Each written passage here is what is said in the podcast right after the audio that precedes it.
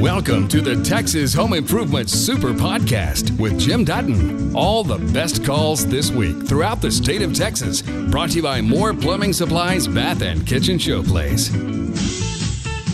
Charlie, this is Jim. How can I help you?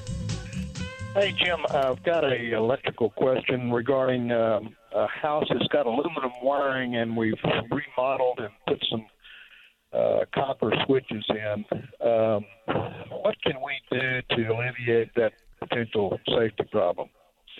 Well, first of all, you got to make sure you got the right type of switch. There is a difference between the switches that you use on copper wires versus aluminum. So make sure you get the right switches for aluminum wiring.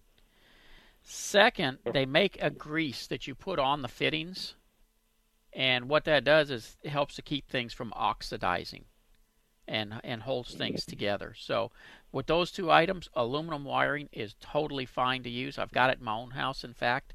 Uh, and quite frankly, aluminum does a better job of conducting the electricity than the copper does on all the high power lines and stuff. It's most of that is all still aluminum. Well, is there any kind of specific switch we need to keep an eye out for uh, when we yeah. match that up? Yes. Yeah, when you go to when you go to the store, uh, they have if you look at the different labels, they have them labeled for aluminum wiring, and and that's what you have to use. Got it. Okay. Can I ask you one more question? Since you're in the, absolutely, uh, since you're in the foundation business, I believe. Yes, sir. Um, houses in Carrollton, we've had uh, 30 to 40 piers put around uh, the house in the last 18 months, and we're still getting little cracks in the wall. Um, I'm not sure what we need to do. Get somebody else out there like yourself to look at it, or or what. But I mean, it's nothing major that's uh, cracking, but you know, we're still getting some movement. Well, I mean, we'd be more than happy to look at it, but let, us I'm assuming since the number you gave, that's probably all perimeter piers, correct? It is, yes. Yeah, and what can happen is, uh, you know, towns like Carrollton, there's a lot of trees in there, and the tree roots get up in the middle of the house, and that can be what caused the original foundation problem to begin with.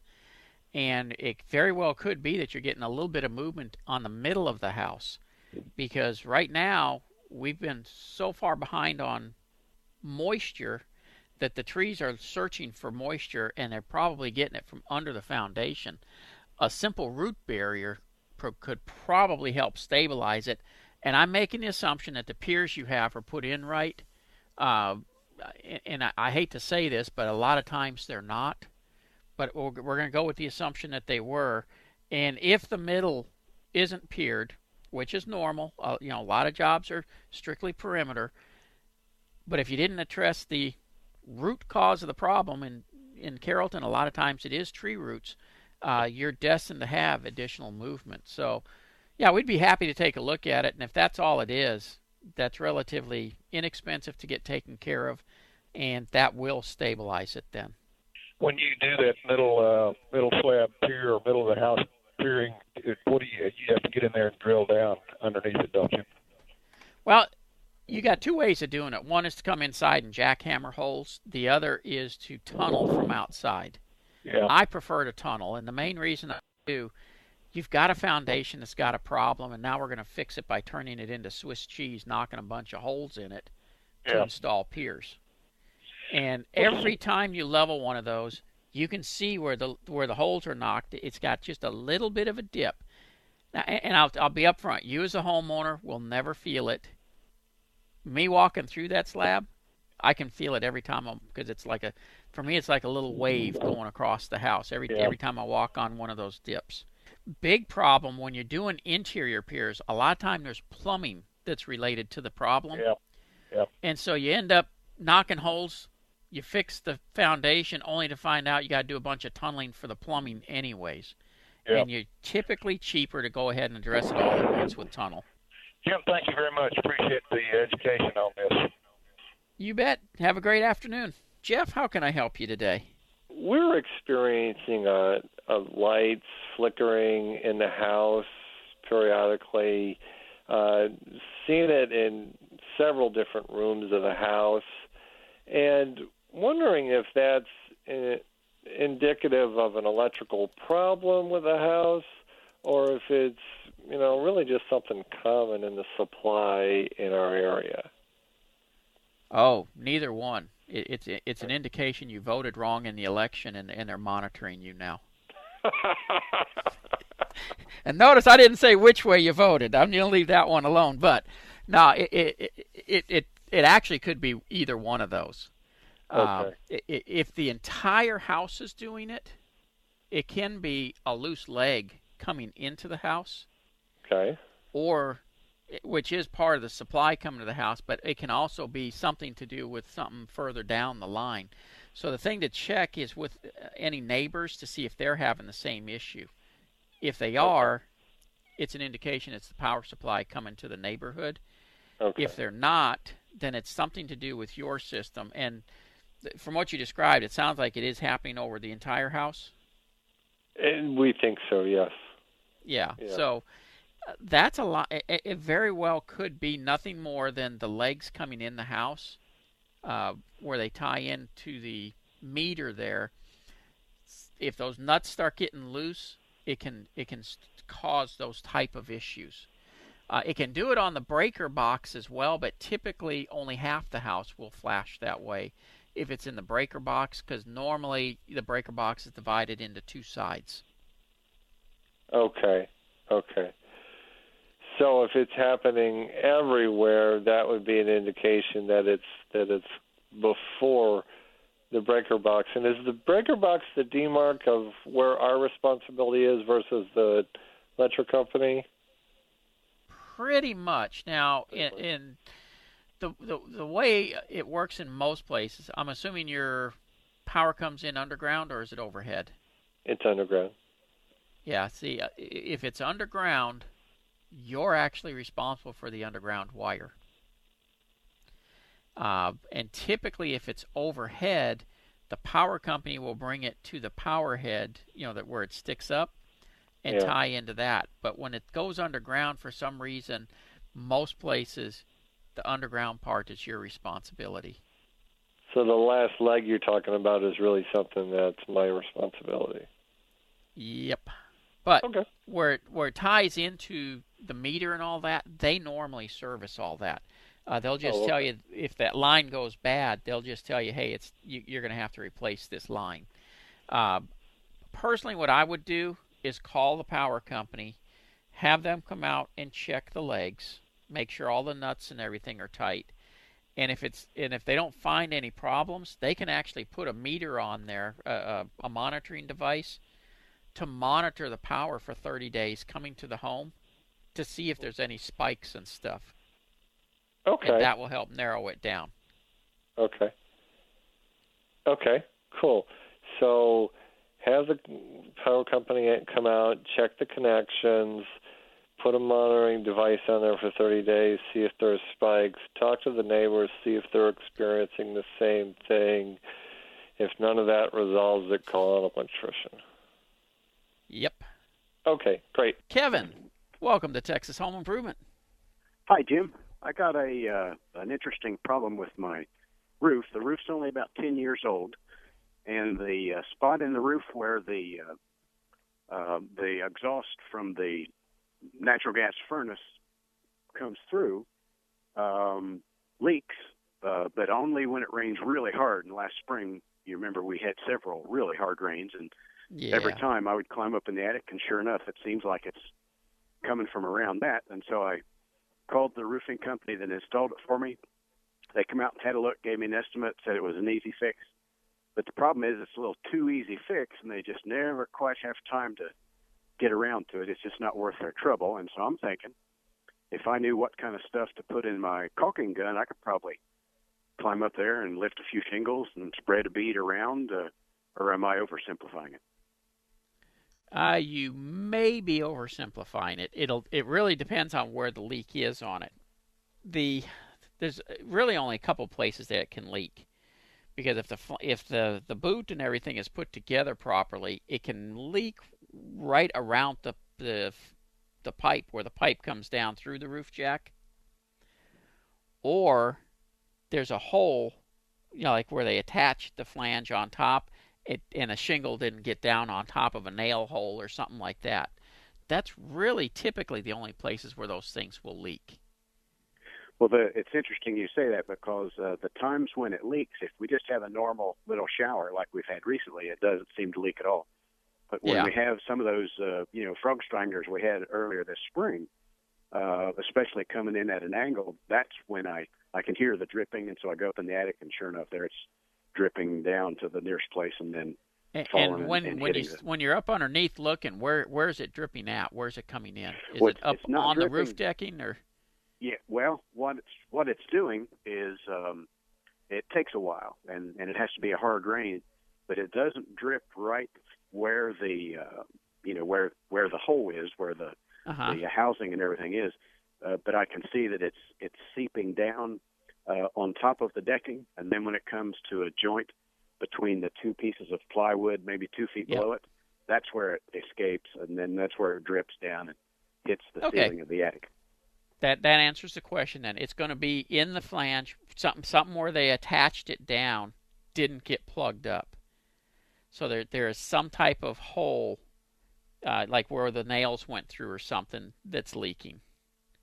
So if I were to gently lift up the shingles that are on top of that flange, and and uh, spread some whatever the appropriate compound is, is that the fix? You you might get it. You got to be real careful with those shingles because if you lift too hard and you crack it, it you know you can tear the shingles up. But Yeah. um, yeah, you you could definitely try that. And if you'll stop by one of the uh, roofing supplies, uh, even Ace Hardware will have the material that you need for doing that. What what part of town are you in?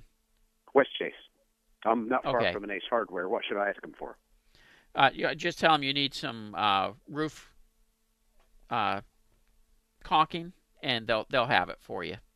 Okay. Appreciate your advice. Alrighty. Good- Hey, good luck with that, Kevin. okay, Hey, thank you. Now, one thing, one thing Yeah. on it. Okay. One of the biggest mistakes people make when they start trying to do this is they put too much junk on it.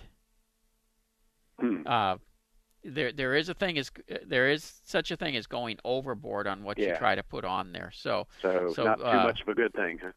exactly, So like a kind of like inch, sugar. uh, too much of a good bead, thing will maybe? do you wrong. Yeah. So a, a normal caulking bead, like a quarter inch diameter. that that's Uh, all you need. Yes, sir. Okay. Okay. That's uh sounds good. Uh, thanks again for your advice. You bet. Take care. Bobby, welcome to Well, Texas Home Improvement. Thank you for taking my call. We're building a balcony uh, uh, in our house, and we wanted to put in like a wood decorative ceiling both on the porch and upstairs, and so it's going to be outdoors. Is there a kind of wood you would recommend putting in? Okay, you're gonna put it on on the on the balcony, and you're gonna use it as the ceiling as well. Correct, correct. So Okay. up underneath the balcony, so where the porch is, and then we're going to put the same thing upstairs on the actual balcony and the ceiling. So they're, they're both Okay. outdoors, and the the wood that comes to my mind because of the looks and the durability of it outside and everything is cedar. Okay. And something that can be stained any color and it can be sealed and won't rot after three years. Cedar won't will not rot. It can be stained. It it actually looks best if you use kind of a clear stain on it and just a sealer. Um, yeah. But uh, you know, redwood. Redwood is another one that would uh, could be used that would look very good. One of the recommendations given to us was pine, and I was a little bit hesitant. Pine will rot. Pine outdoors. Yeah, then, unless the pine is treated, uh, it's going to rot. It's not. It's not going to hold up. Okay. So cedar's the way to go. Yep. Good deal. Thank Red, you very redwood, much. redwood, and cedar. Those are those are the two that they're just durable outside. Yeah. Thank you very much for Okay. the information. Appreciate you it. You bet. Leslie, welcome to KTRH. Thank you. How can I help you? Um, I have a, a couple of questions. Um, we built a house about three years ago, and my husband accidentally shot a gun off on our tile floor. Now I have a big hole. Need to fix it. So I don't know how to get the piece of, you know, the square piece of tile out that didn't get Uh-huh. cracked and put a new piece of tile in there. So what, Okay. what's the best tool to get to get the old tile out? Do I just get a hammer and be really careful and hammer it out, or Well, the the first thing you'll want to do is take the grout out around the tile, and uh, they actually make little tools for grinding the grout out. Uh, stop by a floor and decor store, and uh, they'll make they make a little hand tool, or you can use a Dremel with a little grinder tool on it to take that Okay. grout out first.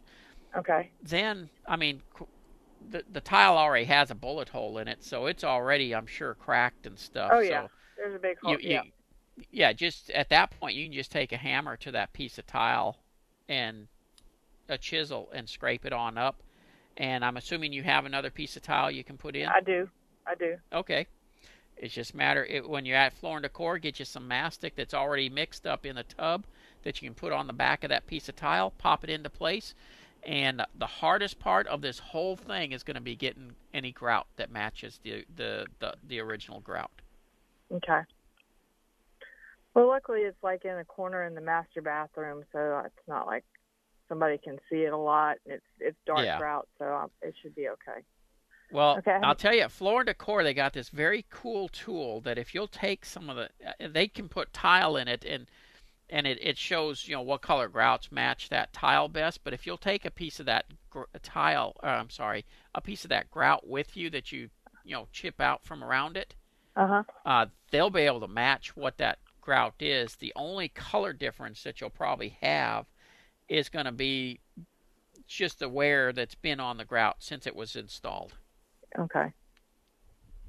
All right, that's good. And then my my other question was, um, in my it's a fairly new house, but probably about I'd say six or eight of the light switches when you flip them on, they make like a popping sound. Is that normal for that to do that in a house? No. What what would be causing that? Uh, there's a couple things that can cause it. One, of it's if there's too much voltage going to the switch, but the other is just the switch itself going bad. And if Hmm. you've got multiple ones doing it, I almost lean towards you getting too much voltage going. And what causes that? Too much voltage. That's that's coming in from the power company. And so what I would do is is have uh, the power checked to make sure that you're getting the right amount of juice coming in. What kind of person checks that out? The, the- power company. Okay. They can come out with meters and check it. Uh, Okay. And because where it, where the problem can be is actually in their uh, transformer, Okay. And so it'd be something that they would take care of. All righty. Thank you so much. Okay. Now, All right. Leslie, tell your husband where the safety is on that gun, so he don't do that again. I will. Thank you so much. okay. All Bye right. bye. Bye bye. Clint, this is Jim. How can I help you? Good afternoon, Jim. Uh, we're Afternoon. remodeling, we're remodeling our bathroom, and trying to pick out a tub, you know, whether to go with cast iron, porcelain, steel, porcelain, acrylic. Uh, for longevity of the finish, just overall, what do you recommend? Overall, for the longest wear, you're going to go with one of the metal, whether it's cast iron or the steel that has the porcelain finish. You'll find that the cast iron is heavier and also has a heavier finish on it. And to, in in my opinion, it typically outlasts even the steel tubs. The steel tubs have a little bit of flexibility to them, uh, especially if it's something you use a lot. And what I have seen is they will tend, and it's nothing that happens quickly, but over years they'll tend to get some uh, fracture cracks in the porcelain, Right. and and they don't peel or anything, but it starts to show. And I just find that the cast iron lasts longer than you want the tub. I'll put it that way. Right. Now I understand.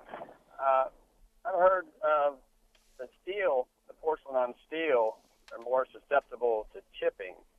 Is that Yes, true or yes, it is. okay? So, and the acrylic, Uh, would you recommend that at all, or just? Uh, that well, it's not that I don't recommend it, but you, you asked for longevity, uh, right, and for longevity, right, that's you don't want the acrylic for longevity. Um, you're looking at on a an acrylic tub, typically a 15 year tub. On Right. a cast iron with porcelain, that's a lifetime tub. Yeah, yeah. The, the one we just took out was, you know, put in in the late '50s. So, Yep. yeah. Um, and as far as the depth, like kind of the soak depth, I'm having a little trouble finding a reasonably priced cast iron that's deeper. Um, could you rec- recommend a manufacturer that makes a deeper cast tub?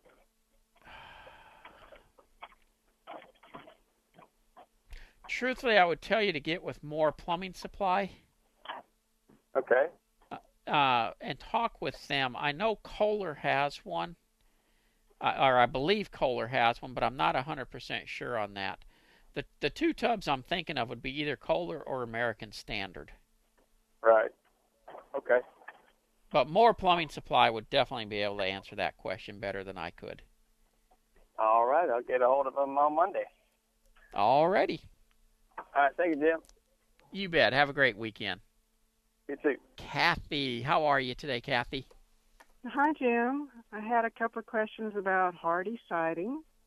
Okay. Um, we're having the overlapping kind put in, and I'm wondering, uh, should there be any uh, any airflow between those um, siding pieces underneath where they overlap, or should it be nice and flat? No, it should lay down one on top of the other. and should not be any airspace between there. And when the two, you have two ends that butt up against each other, Uh-huh. do you caulk? Should there be caulking there or extra nailing? Normally there is caulking there because uh, the siding is a concrete based material, so it does expand and contract with uh, temperature changes. So Uh-huh. yes, you do caulk that, and and But Hardie no- has a caulking for that. But you don't need to nail down the little corners. No, ma'am. Okay. And also, I've been told that putting window trim on top of the siding, Hardie does not allow any caulking to take place along the window trim. Is that true? No. You can not caulk sure. there? Yes, ma'am. Uh, Okay. You got two ways of putting the trim around the windows. One is to put the window trim in first and then butt the siding up to it, in which case Yes. you would caulk that line. The other is to run the siding and then put the trim over the siding, and you'll have that little, basically like a triangle wedge type shape there. It Right. can be caulked, but it's not typically necessary to caulk it. I see. So I'm not. I'm just worried about water running behind there or wind blowing water into that. Well, th- all the sealing is done actually around the window. Mm-hmm. I mean, the way uh, right. the Hardie product goes on, you you seal everything around the windows first. You've got your uh, either Hardie wrap or Tyvek that goes on, and then that's sealed all up. Then the siding goes over that, and if if say you run the siding first and then the the uh, trim, Yes. where the siding comes up to the window, if there's a, a space there to do it, you can't. They they'll typically caulk and seal it there. Then the trim goes over, and that's the reason it's usually not necessary to to do any further caulking on the trim itself on top of the siding, other than right around the window side. Okay, that makes good sense to me. Thank you, Jim. You're welcome, Kathy. You have a great weekend. Thank you. Bye. The other thing on the siding, it when you put the trim over the top, the water comes down the wall. It would have to blow into the side four inches to get to where there's a gap, and typically it's just not going to be capable of doing that. And even if it gets there, that's where all the water seal protection is. Uh, I had somebody send in an email question. I live in a pier and beam home with a documented subfloor high moisture content. Do you think a heavy plastic sheeting stapled under the house flooring would help with this problem? No, actually, it would make that problem substantially worse. Never staple plastic on the on the bottom side of your floor joists and stuff in a pier and beam home. The high moisture content is typically coming from the soil under the foundation. So what you would do is lay the heavy plastic on top of the soil, but you keep the crawl space open so it get it with good ventilation to keep the humidity levels low. And if need be, they make fans that can go into those uh, air vent spaces that are on pier and beam homes. And that's to move air to keep the humidity levels low. What happens when you put anything on those floor joists, whether it's a pier and beam, block and base home, sometimes people will try to put insulation there, plastic, different things to try to make their floors warmer. Well, first of all, it really doesn't help a whole lot. But second of all, the humidity gets into the insulation. The plastic down there starts acting as a terrarium. And the next thing you know, all the floor joists, subfloors, everything is rotting, and you're into serious money to replace it. The best thing you can do, cover the ground completely with plastic or deal with where that moisture is coming from.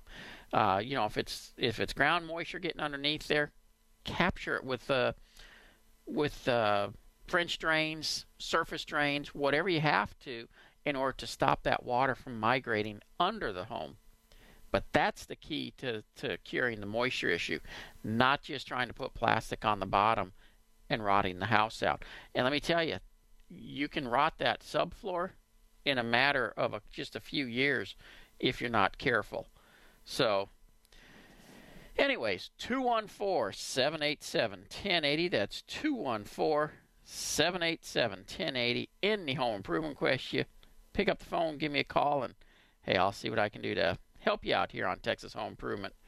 I'm getting some uh, text right now from uh, Trey with America's Choice Windows, and he just won Texas State Championship for his bodybuilding. So, congratulations, Trey. I mean, that's literally coming as as I've been sitting here talking. Uh, this is something he's been working on now for quite some time, and uh, I know he's put a lot into it. So, congratulations on that, Trey.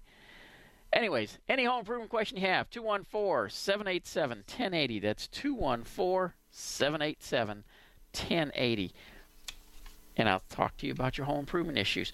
Now, one other thing, you know, talking about moisture issues, I know we got rain coming through right now.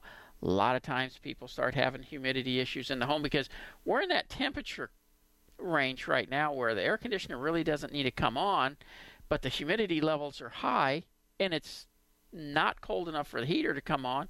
So basically, it starts getting kind of feeling like it's kind of uh, wet inside the homes. If you have that issue, the best thing you can do is get a dehumidifier. Now, some of the, uh, you hear me talk a lot of times about the uh, ductless air conditioning systems, and a lot of those have a dehumidification setting on them to where you can set it to dehumidify but not necessarily cool.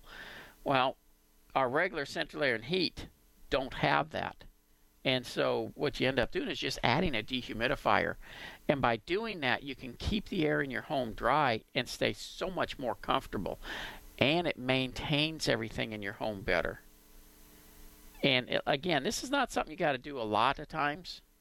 But when we get into these real wet cycles, which we're not in right now, trust me, we're, we're getting a, you know some showers coming through at the front. But um, when we get into a real rainy season at this time of year when the temperatures just aren't where you don't need heat, you don't need air conditioning, that dehumidifier can really make your house so much more comfortable. Kim, welcome Hi. to Texas Home Improvement. Thank you. How can I, I help you? Have a 100 year old wood pier and beam home, and I'm thinking of getting a dehumidification unit, but not to dehumidify my home, but to have drinking water. We're going to be plumbing it into the home. It's going to bypass the city a water line. We're going to try to keep it at a higher psi. Am I going to need a city permit to bypass their their? Because we are going to revert back to city water when I use up what I've created overnight. Are you familiar with these, you know, water generators that use dehumidified Yeah. air? Uh, I uh, well, all dehumidifiers actually pull water out of the air. That's what a, a dehumidifier does. Um, I don't think I'm familiar with what you're talking about. You're not talking about using a reverse osmosis. You're actually talking about using the, the dehumidified water uh, that's It's pulled out of the air as as uh, which is basically a, chemical mineral free water. It's it's it's like distilled water basically.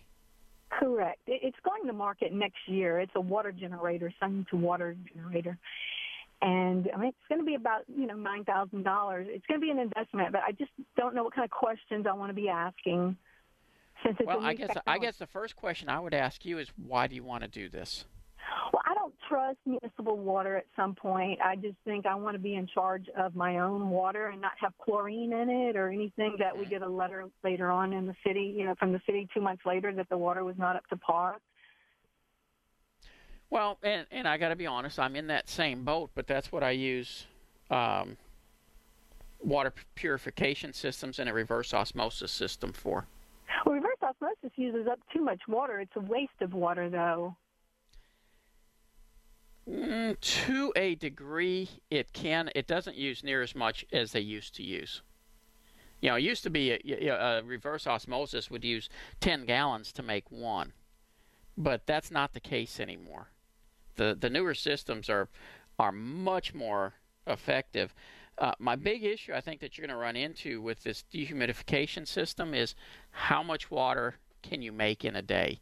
Well, it will, Um, it will depend on the humidity in the air. You know, Right. they say you can make 40 to 100 gallons a day.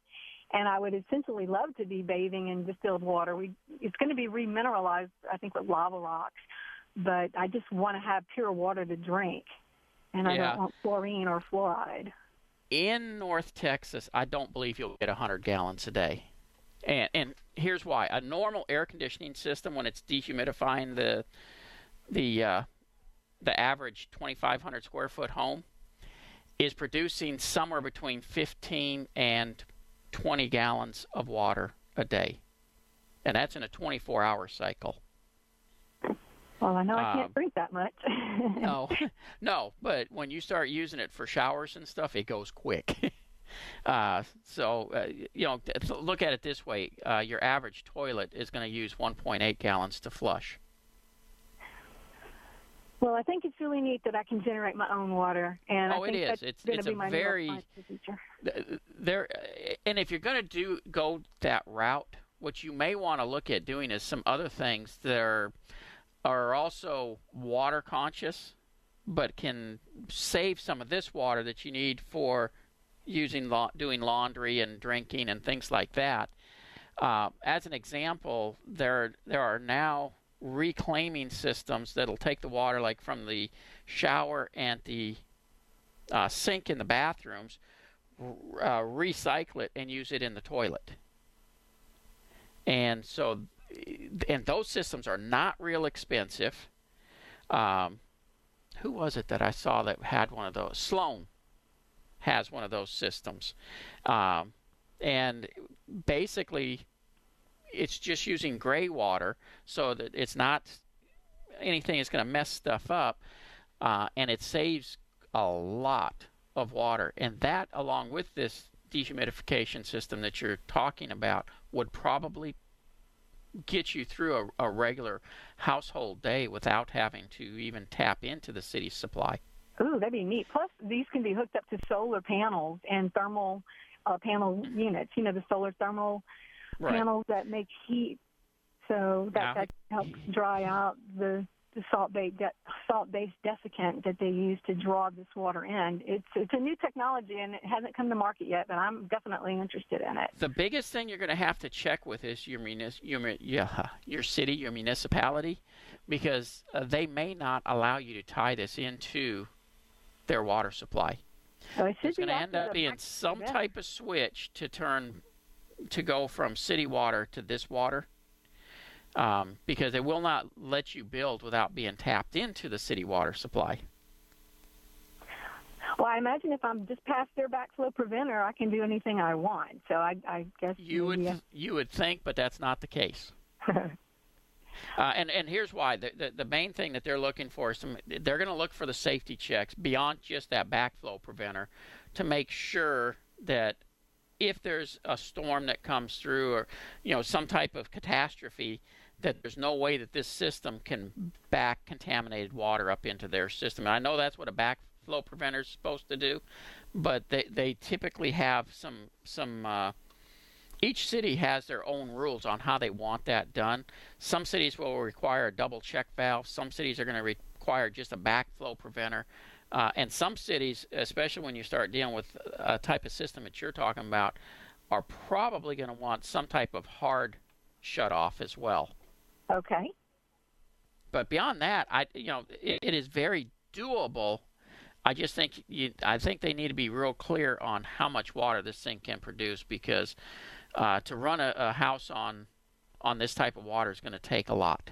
Okay, well I'll and I know, that Sloan unit out it, because between it, the the fact the gray water you're talking about yep, that we're using yep. that, and then the, the distilled water, and I, maybe I just plumb it just to my my tap where I have my water my top desktop water purification unit, just double purify it just for me. yeah, that'll that'll be plenty. And I know this type of system is, is out there because uh, if you look at what the military is doing on some of their ships, they're able to bring ships into ports and replace complete municipalities by using sea seawater and and uh, you know going through and desalting it. And everybody thinks, oh, that would be easy to do. It's not. I mean, when you start getting into these systems that do these type of things, they're very complicated. And one of the big questions you're going to have to ask is, what's the maintenance on this system? And and what's the life expectancy of this system? Well, Nine grand's a lot of money. Well, I understand the CEO Benjamin Blumenthal actually worked on that particular thing you just described with the government and the the uh, having it on the ships. I think he was Mm-hmm.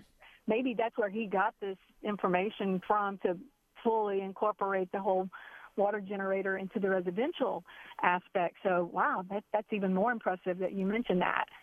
Yeah, and there's no question we got to be headed this way because the water supplies are becoming tighter and tighter all the time. Well, anytime I can go off the water grid or try to ease my dependence on it, I'm there. So I appreciate Yep. you mentioning the Sloan device because I think the combination is going to be what I'm looking for. That's that's probably is. Kim, you have a great afternoon. Thank you. You bet. Bye bye. Bonnie, how can I help you? Hello. Yes, I ma'am. have a wooden floor that we've dropped some things on, and one and the planks are dented and damaged. How difficult is it to replace the individual planks?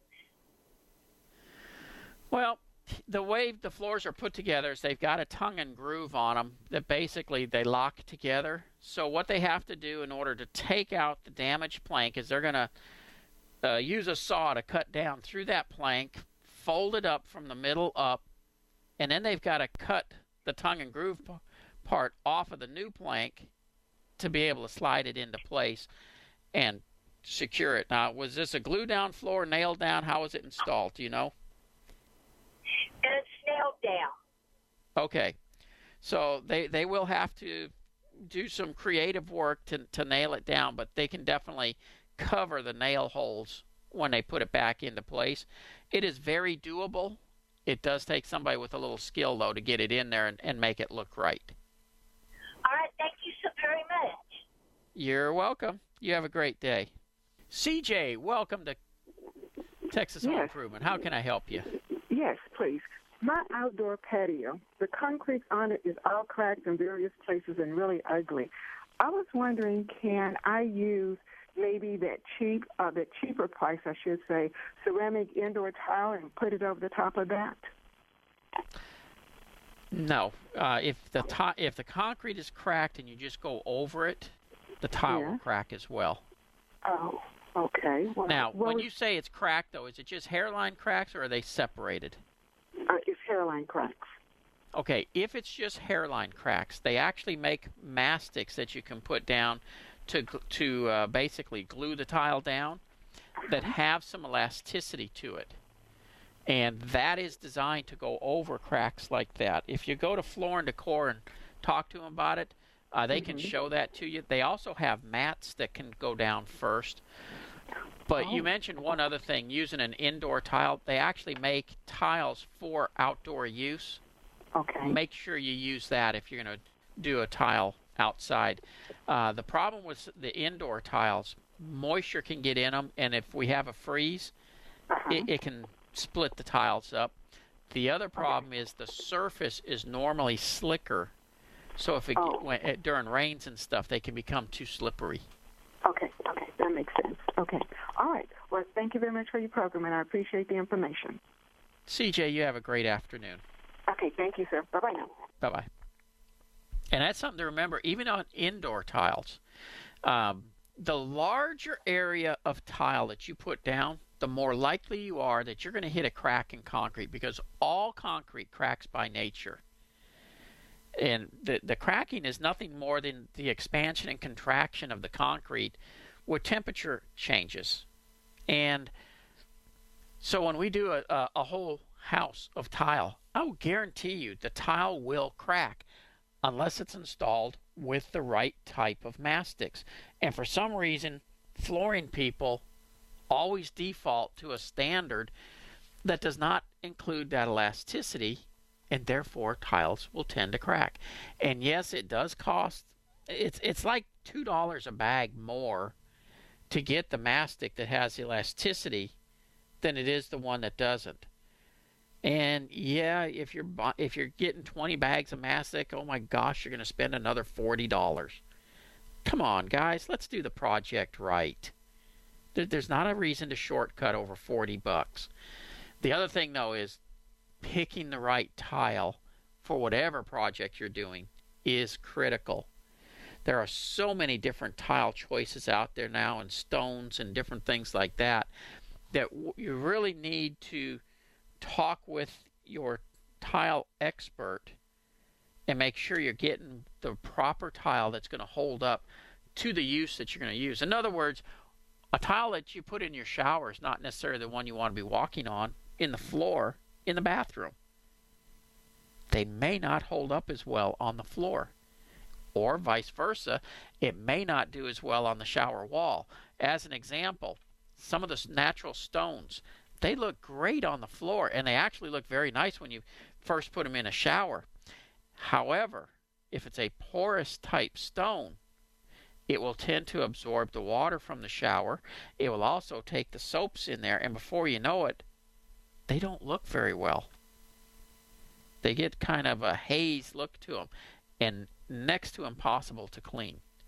So it's important that you you know be upfront with your your flooring and tile people what you're going to be using that tile for when you purchase it. And that's one of the reasons I love going to Floor and Decor because they do such a great job of going over all that with you and showing you the, the choices. You can get the same look. You just have to get the right product to go with that look. And again, there is a difference between indoor and outdoor use of this stuff. So always make sure that you get the, the right products for it. Hey, got a question that came in. Uh, it's an interesting question because I know a lot of people have to deal with this. My home is on concrete slab with copper tubing, plumbing inside of black rolled plastic pipe sleeving. Due to water seeping through carpet throughout house, is there a company that repairs these type of water leaks without knocking holes in slab? I need advice ASAP as only water we have in house is from a garden hose at water well. House supply is blocked off with gate valve at well to stop water from seeping through carpet. Water heater is still gravity draining through leaks, so I will use garden hose to drain it. What is the best method to tackle this job? Thanks. Okay.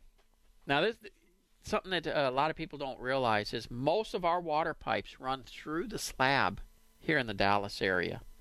In uh, well, I shouldn't say just Dallas, here in the North Texas area. And when they get a leak, yes, it, it, it will tend to come up through the concrete so you kind of know where the leak is. If you're walking through your house and you feel a, a, a warm spot in the concrete floor, that pretty much tells you you got a water leak there in the hot water line. If it's just a wet spot, it would be in the cold water line. But the plastic sleeves that they put around a lot of these pipes now, sometimes it's really hard to tell where the leak is because the water gets in that plastic sleeve and it can travel 10, 15, 20 feet away to where there's a break in that plastic sleeve before the water actually comes up. So not only do you got to find out where the leak is, you got to make sure it didn't, you know, travel. But you got a couple of options here. Obviously, one is to jackhammer and fix the leak, but you know, if you've had more than one leak, chances are real good you're going to continue to have leaks, so you got to look at a, a more long-term repair. Well, there's two of them that I can recommend. One is a, a system called E-Pipe. It's by Ace DuraFlo, and basically they come in, they remove all the fixture uh, valves, blow through the pipes, basically sandblasting to clean them out good, and then they blow an epoxy resin through there that seals up all the leaks and coats the inside of the pipe so you don't have to worry about new leaks appearing. And so that's one way of taking care of it. No jackhammering required. May require a little bit of sheetrock work. The other is to replumb the house. And instead of having the pipes run through the slab, take the pipes overhead through the attics and drop down for the fixtures. Again, you may have some minor sheetrock problems. I would recommend you look at using a PEX type system if you do that. Either way, to be honest with you, you're looking at several thousand dollars. Both of them are long term fix. Both of them can avoid the jackhammering, but get you back up with water relatively quickly.